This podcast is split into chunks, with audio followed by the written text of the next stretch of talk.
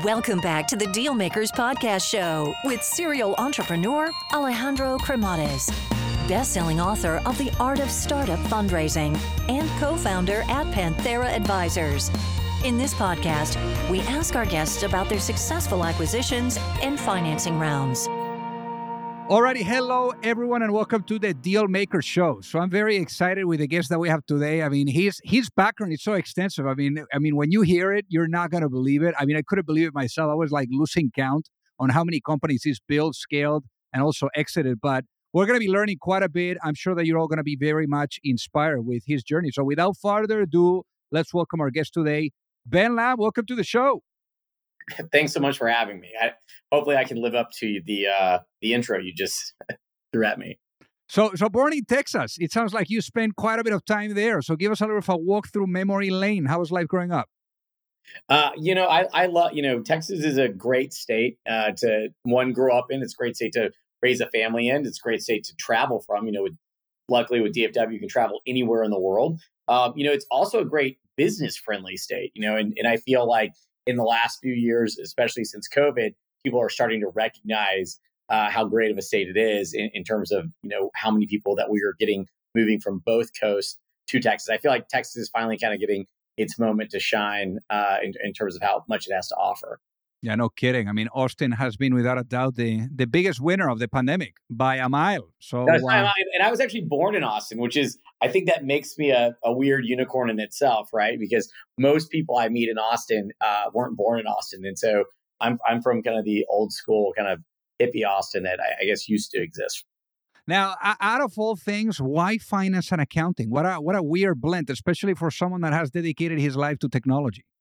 Yeah, I, I, that was uh, uh, not really optional. Uh, so uh, you know, my my family made a, a, deal with me that if I maintained a certain GPA and uh, went to school that they approved of, and also gave me, um, you know, also was in a major that they felt that you know I could get a job potentially in, that they would help pay for school, and so um, I felt like it was a pretty, um, you know, fair trade. So, and it was great because, you know, I, you know, while I, I didn't go into finance and accounting, it really did help me uh, start to understand, you know, as, a, when the business world start to understand term sheets, uh, you know, balance sheets, income statements, start to understand, you know, how to think about the financial aspects of, of, of a business, specifically in technology.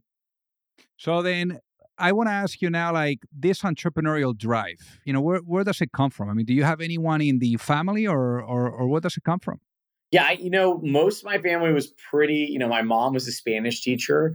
Uh, you know, my and my single parent kind of growing up, and then my uh, role models like my uncle and my grandfather. When I, they worked, you know, traditional jobs. My uncle was in private equity, and my um, and, my, and my grandfather uh, was in uh, the automotive industry. And so I, I feel like you know, and I've said this before. I feel like it's a wiring thing. I, I don't know if it's something I would wish on everyone the entrepreneurial lifestyle with the ups and downs and craziness that comes with it. But I, I think that there's kind of this, I think I've said before that there's a combination of like dysfunctional traits that probably exist in your genes that make you want to be an entrepreneur.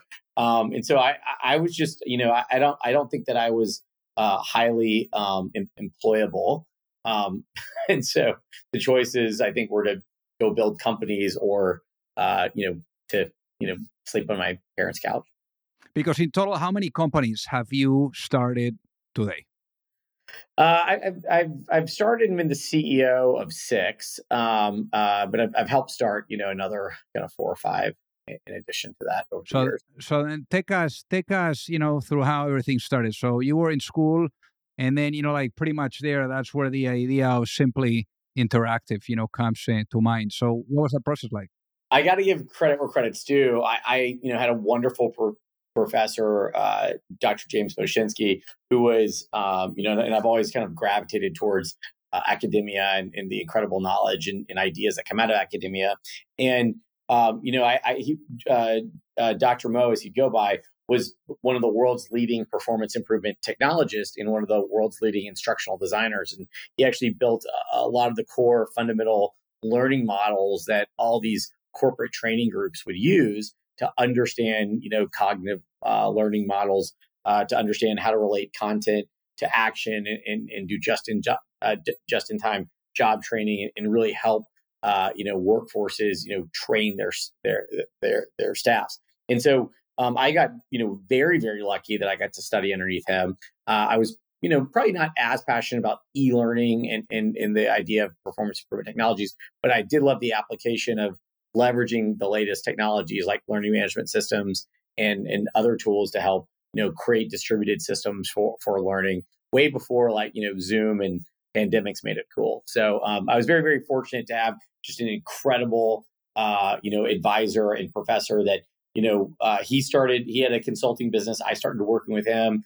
Uh, you know, fast forward a few years, I started a company and actually made him my chief uh, learning officer, and uh, and then we grew that. And had customers like Black and Decker and and Whirlpool and and Altria and, and, a lot of these you know massive corporations, and it actually grew to be one of the the, the fourth largest uh, e-learning company in the U.S., which is pretty exciting. And first company, first exit. How how was going through that exit like? Uh, you know, you you don't learn. You know, even though I went to school for business, you don't learn everything in, in business school. They don't teach you a lot of things about like super majorities and and board dynamics and whatnot.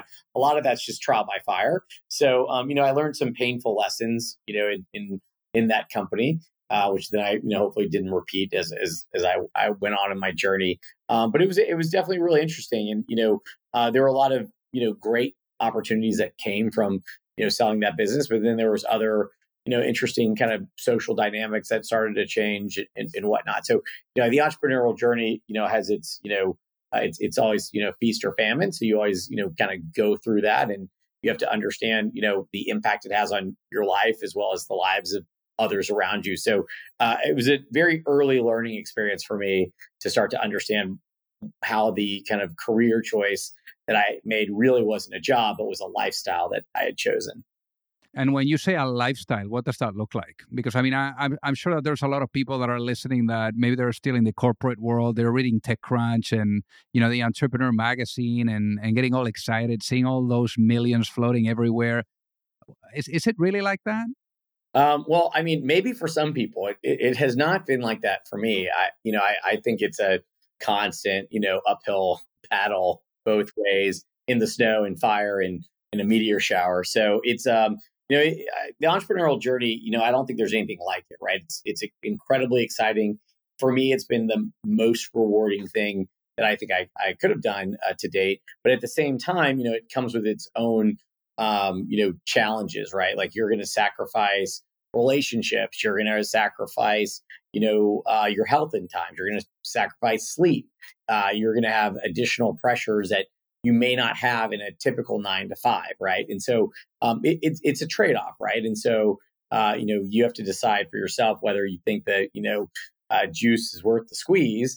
Um, but at the same time, you know, uh, like for me, I, I, don't think from a uh, you know from my personality style, I don't think that there's anything else that you know would probably really fulfill me. And so the ability to really you know create something and start with a blank page is just really interesting to me. Um, sometimes, you know, uh, you know, I'm sure it's a similar feeling to a writer uh, where they love, where some of them probably love the blank page and love to, you know, craft this story and narrative. You know, that's the same thing we do with with with business. But uh, you know, I, I, don't know if it's, you know, I, I definitely don't think it's for uh, the faint of heart. and you know, there, there's a lot of of sacrifices that you have to make, as well as your friends and family also have to make. So it, it is one of those careers that I think really affects a lot of people kind of in your social circle. Absolutely. Now, for you, as they say, you know, once an entrepreneur, always an entrepreneur. So, you know, literally after this uh, this exit, you went out and you started your next company, Chaotic Moon. So, what were you guys doing at Chaotic Moon? And then also, how did that, uh, you know, again, another exit? You know, what what's happening here? Now we thought we thought that with Chaotic Moon that there was a huge, you know, Apple had released the iPhone. People were starting to develop apps. We, we saw a couple kind of app developers exist uh, uh, start, you know, existing. We really thought there was an opportunity to do to, to you know take kind of a vertically integrated approach and build a systematic uh, uh design uh, to you know not just uh, you know kind of I would say the systematic design and ubiquitous computing kind of viewpoint to mobile. I think a lot of people at the time was like they're very focused on iOS, or and, and others were focused on Android. And we had this viewpoint saying that you know these are just inputs and outputs, right? Uh, you know, uh, leveraging different backend systems. And so we built a core framework, and then we started working on iOS. We worked on, you know, that translated into tablets. That's still translated into, uh, um, um, you know, not just into Android, but also into car displays and into, uh, you know, interactive displays in stores and, and into television. And so what was interesting is we we kind of looked at mobile as kind of the gateway drug to uh, a brand being able to to um, distribute their content and and and reach their audience everywhere that the, the audience was going to be wanted to be. And so we were really excited, and we we felt there was a huge opportunity to kind of go uh, build kind of this organized chaos around the. Uh, all, I don't know if you remember the time where there was like HTCs and Samsungs and iPhones. There was there was like all of the mobile wars, and and every brand wanted to be kind of on everything. You know, Windows was coming out with Windows Phone Seven, so we really saw it as an opportunity to build a company in a in a core fabric that we could go build great experiences but also make it ubiquitous and be on all platforms for you know all brands um, and, and we were very you know very lucky we, we built a team of incredibly smart you know women and men that you know worked on awesome projects everything from like you know the daily to you know pizza hut to starbucks to uh, to disney uh, movies anywhere to marvel so we got to work on just really cool projects and and, and watch these brands uh, uh, tra- uh, transition into truly digital businesses. And, and we got to be kind of the help shepherds of those digital products. Uh, as well as kind of building out this core infrastructure. And you know, we had a lot of folks that got really excited about what we were working on, including Accenture. Um, and you know, they they wanted our team and technologies uh, as well as some of the capabilities. Did you did you see now that it was your second company a shift on how people would relate to you? You know, perhaps now that you were a second time founder, maybe like uh, investors, employees. Yeah, I mean, I'd, I'd say that's more now had probably a, a, a, bigger effect socially and, and personally. You know, um, you know, I, am one of those types of employees uh, that you know truly likes to be, you know, kind of, you know, meeting with the engineers, meeting with the product leads.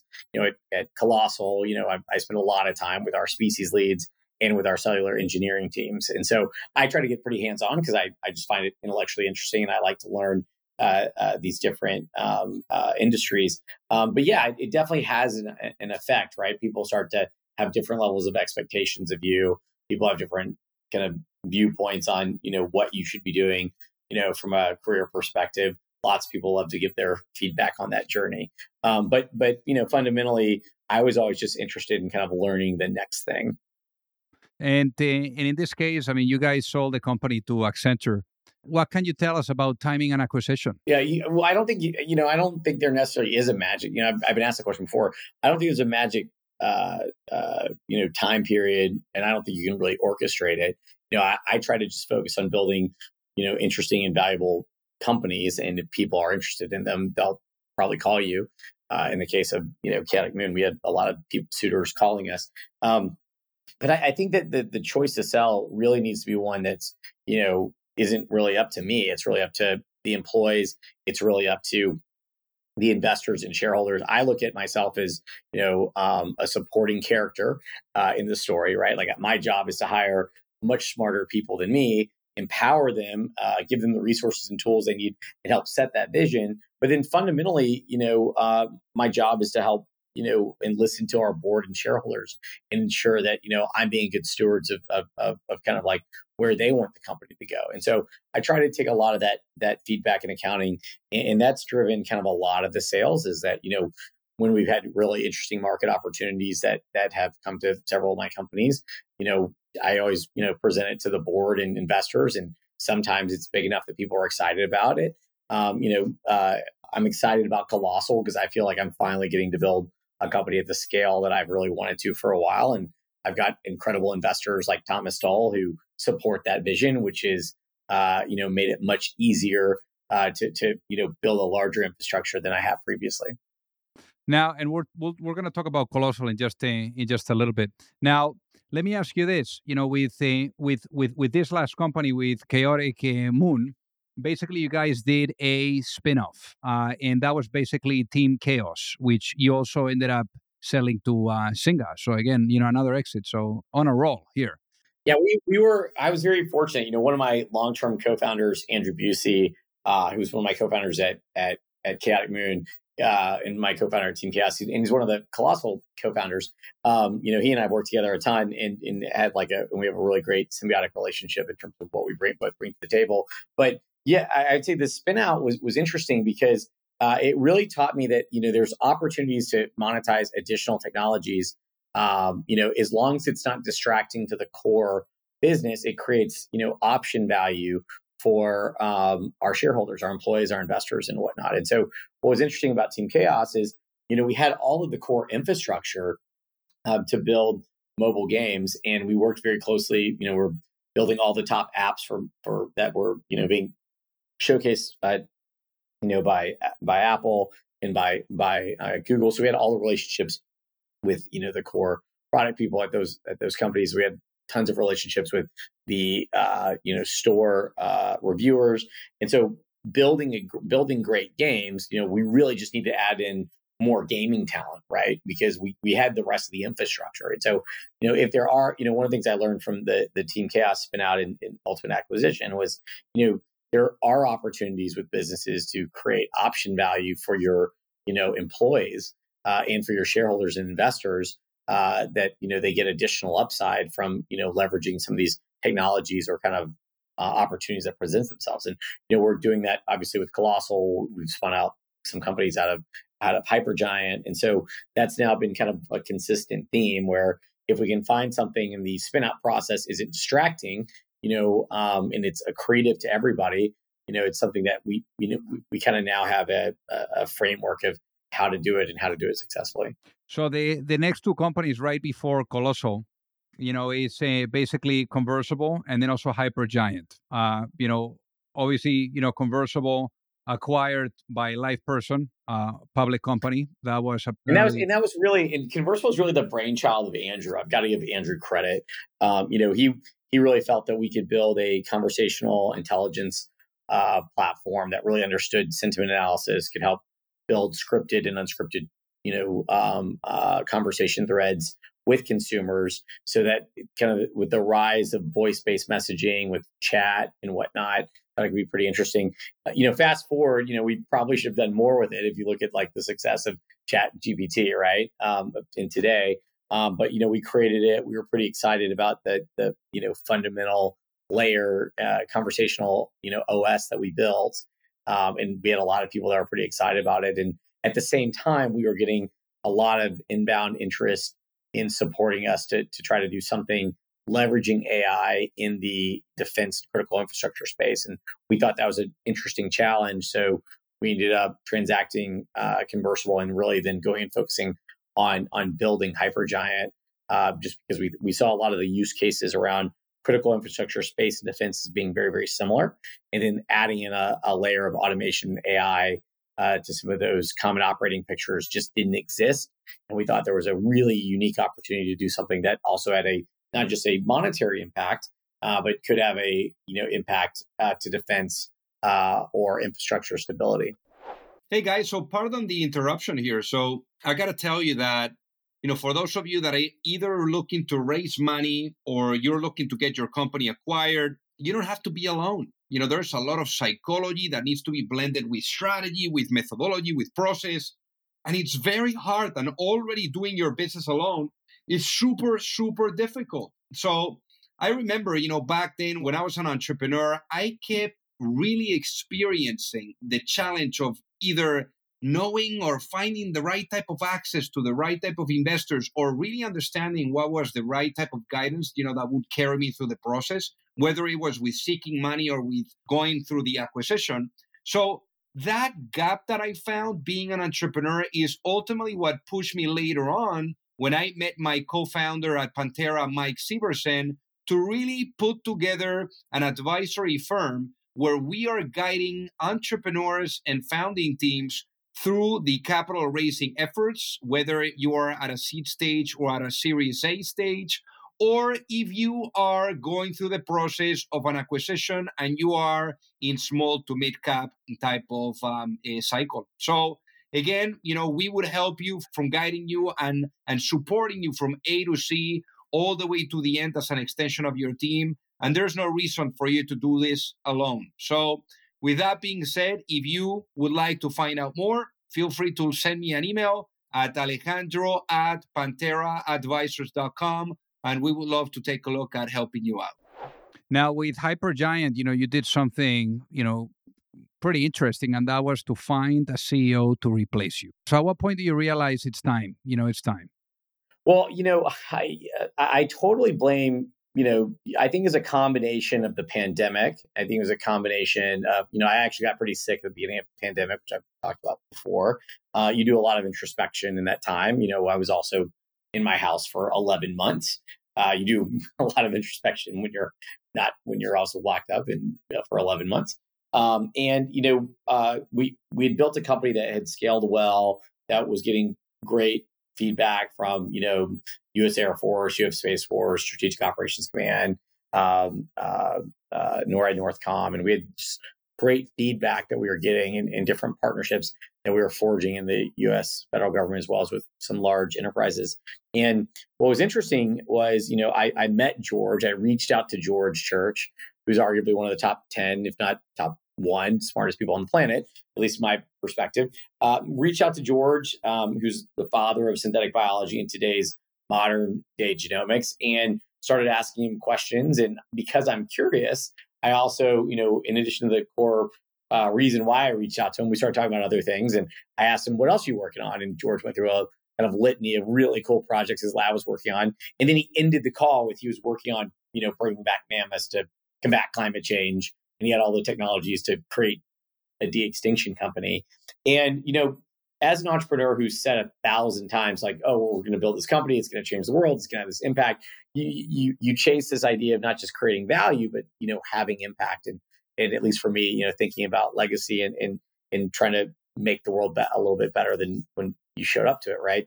And and um, so I felt like the biggest hypocrite if I'd been, pre- you know, that I've been presented this opportunity, and it's like, so what do you do? You you know, you can't say, oh, well, I'm just working on this other software company, so I I shouldn't go do this. So I felt this tremendous like initial guilt of I, I don't have a choice. Like I, I've been given this opportunity. If I'm going to be honest with you know myself and and and and say I really want to go change the world and have a a, a more um, uh, meaningful impact, and someone like George Church gives you that opportunity and lets you be a steward of their vision. Um, you know, you, you kind of have to take it. And so, uh, Mike Betzer, who's an incredible uh, operator and sold numerous businesses uh, in the enterprise software space, uh, one to Vista, one to um, uh, uh, one to Siebel Systems, and Tom Siebel and others, other incredible uh, leaders that he worked with. I thought t- that he was the right person to take the reins of Hypergiant, you know, continue to grow it, let me kind of just be a board member and shareholder, and let me go focus on this uh, the wild world of of de-extinction, which is not just creating a company, but helping define a category. Now, one thing now before we dive into Colossal is that obviously the tech component has been a, um, uh, you know a, a, constant you know in all these companies that um, that you've built but they've been in in so many different categories in so many different industries how do you think that perhaps knowledge transfer being able to have you know that uh, know-how or knowledge from different industries and being able to apply them all into a different one has given you an edge so so i think one of my uh, like my two superpowers i think are I, I learn things moderately quickly and then um, I, I, think I'm really good at hiring people that are much smarter than me. And you you hear that, you read that in entrepreneur journals. I don't think I always did. I think in my earlier parts of career I didn't. Um, but but I think that you know as I've grown in in my career, I you know if you want to do bigger and harder things, you've got to find subject matter experts and and specialists that are just way smarter than than yourself. And so I really believe in like trying to constantly learn and then follow that curiosity and that passion, kind of that journey of of self discovery. But then also, I'm also you know a really big believer of, of surrounding yourself with experts and people that are much smarter than you, and then actually listening to them because it's one thing to do that, but then if there's nothing to actually listen to them and pay attention to them. And so I've been fortunate that you know I didn't have to really know anything about satellite software and infrastructure or defense. I didn't have to really know anything about gaming. I didn't really have to know anything about biotech. Um, I could learn those things as long as I surrounded myself with people that you know were industry experts in in those fields. So then let's talk about Colossal. You know, what are you guys doing at Colossal? Uh, and um, And why was this problem meaningful enough for you to to to dive right in? Well, it was kind of the perfect combination of value creation, impact, and inspiration, right? I feel like there's an opportunity to build a company that that you know hopefully could inspire geneticists, people to you know little girls and boys to be geneticists, or you know to, to focus on conservation. But we, you know, we're I think people have started to really understand that we have a uh, climate catastrophe looming, and I think people understand that. People think for the most part it accepted the the impacts of man-made uh, uh, climate change.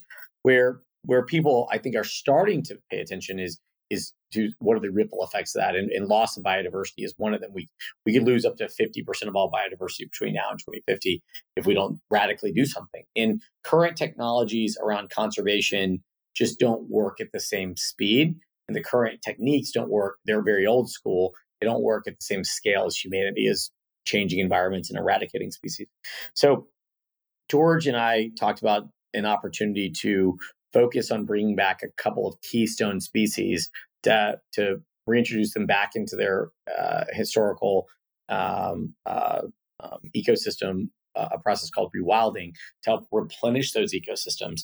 And, and then also leverage the excitement around that and the technologies around that to have a bigger halo effect to conservation and develop new tools and technologies that only that not only can be leveraged in this de-extinction toolkit, but could be applied to conservation.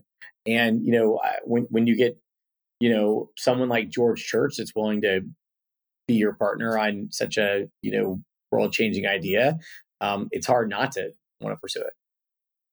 And in this case too, I mean, you guys have raised uh, quite a bit of money. How much money have you guys raised?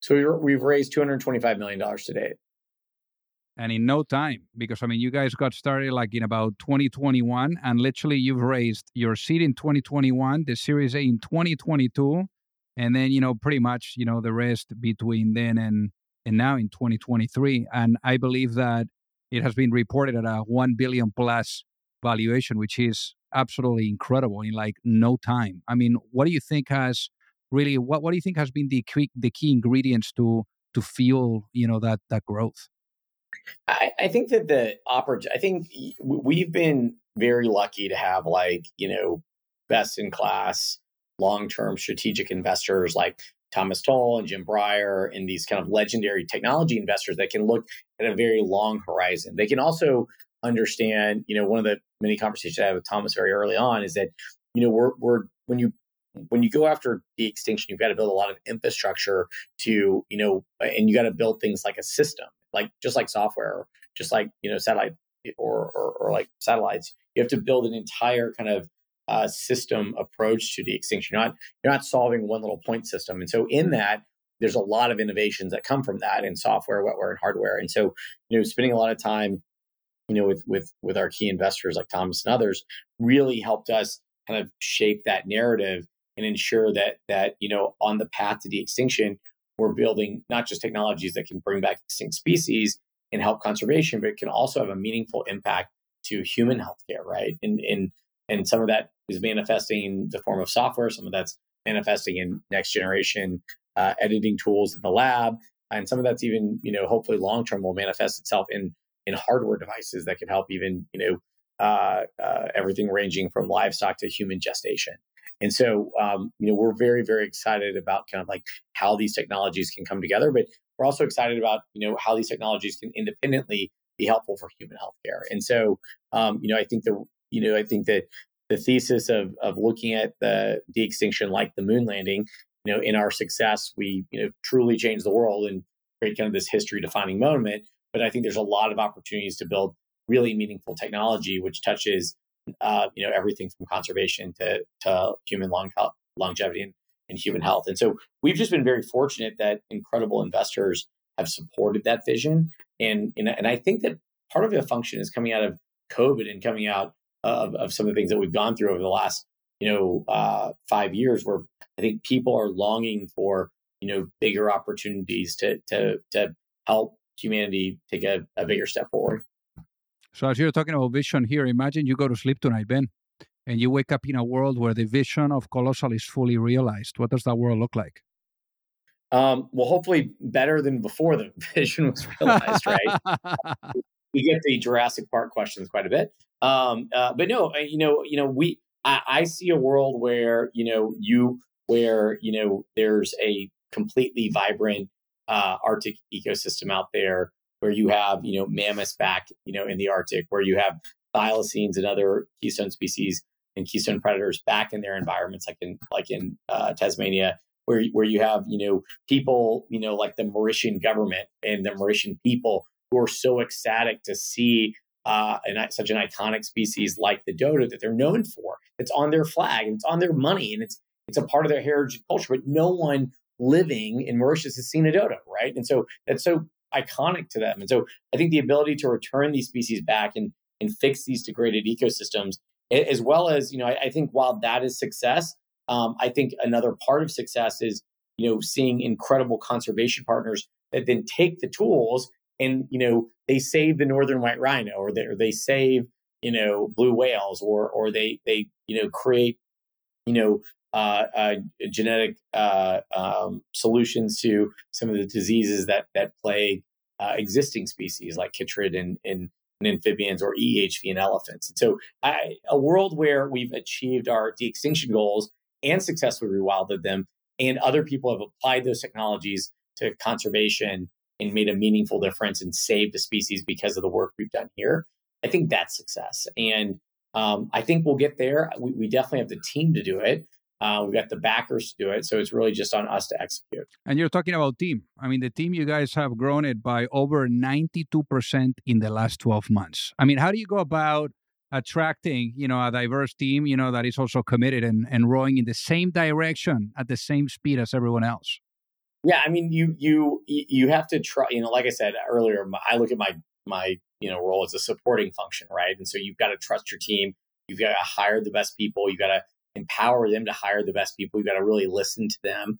Um, and so we've built this world renowned. You know, we look at Colossal as this like you know not just the world renowned advisors that we have and, and team members, but it is it is this kind of global coalition of people that are working together, right? We've got you know, fo- collaborators in, in Australia. We've got collaborators in Germany. We've got collaborators in, in, in the UK. So we really try to work, you know, with this kind of global mindset because, you know, bio, you know, loss of biodiversity and climate change doesn't have borders. You know, they just recognize borders, um, you know, like the way that we as humans do. And so we've really, I think, done a great job of attracting incredible talent, both externally with, you know, best some of the best uh, research labs in the entire world, uh, and then we've we've leveraged those labs as, as conduits to, to bring in incredible women and men into Colossal uh, that are the full time people. And so we have 107 people full time at Colossal, but then we have about 30 that we fund in academic labs, and we have over 50 advisors, right? And so you really are starting to get the benefits of kind of that network effect, and they're all you know multidisciplinary. So we've got people like Doris Taylor who are decellularizing hearts and and you know rebuilding synthetic hearts. You have people like George Church who are you know uh, you know inventing you know genetic engineering in, in the field of read write uh, genetic engineering as a whole. You've got people like Beth Shapiro who are like the leading ancient DNA experts you know in the world. And so when you start to put these people together, uh, that kind of their skill sets kind of comes together to you know uh, uh, form kind of the fabric that you need to to look at a really hard system like species preservation or de-extinction. I mean, it's pretty unbelievable the um, the people that you have been you know able to to to really attract here, whether it's on the team, whether it's on the investment side, whether it's on the advisors. I mean, fifty advisors. I mean, that's a lot of advisors too. You know, to guide you know this in the right direction.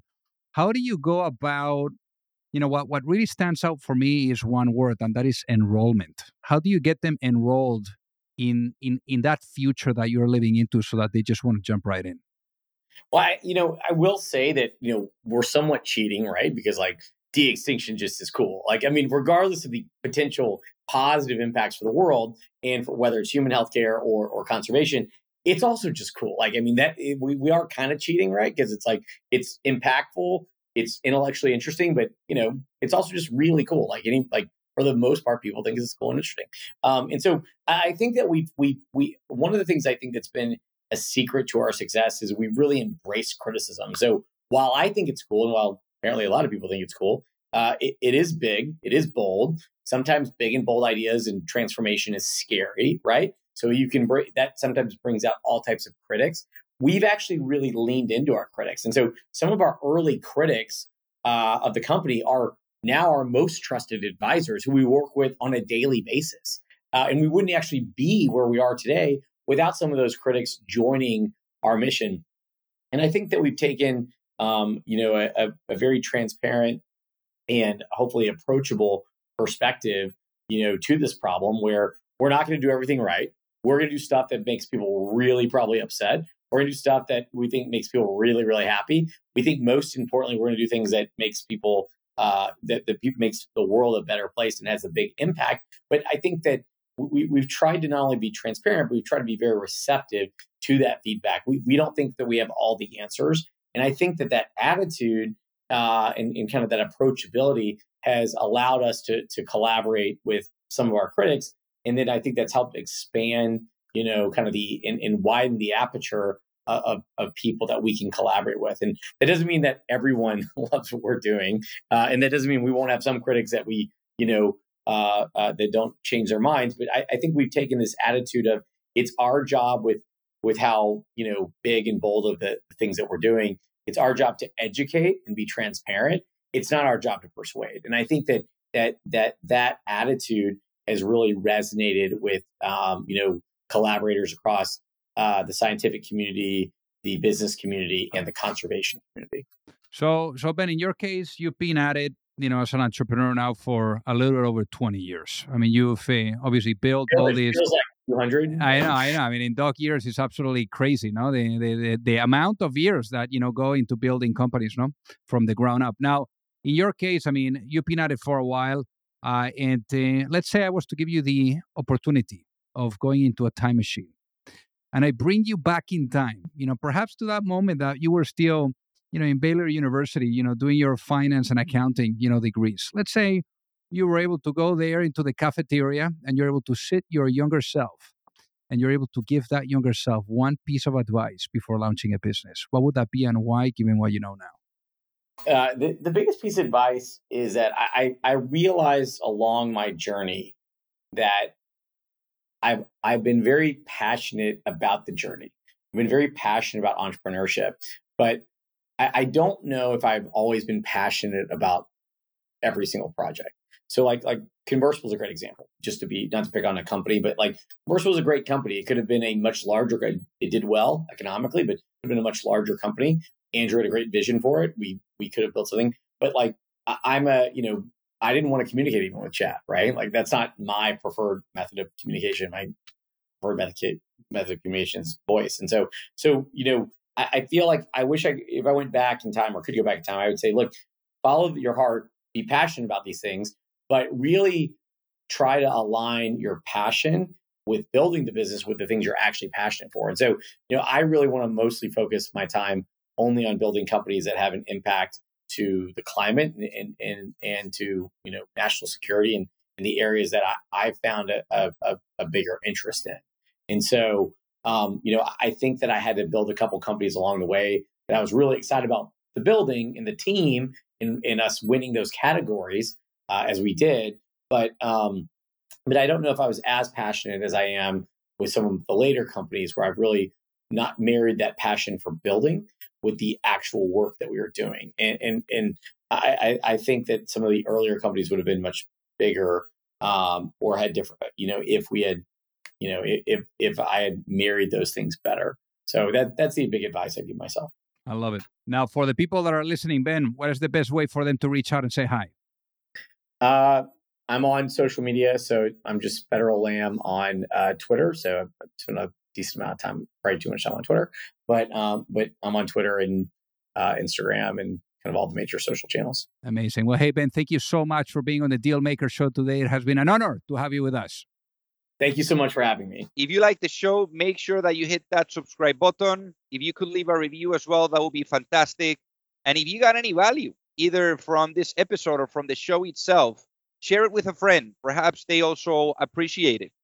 So also remember that if you need any help, whether it is with your fundraising efforts or with selling your business, you can reach me at alejandro at pantheraadvisors.com.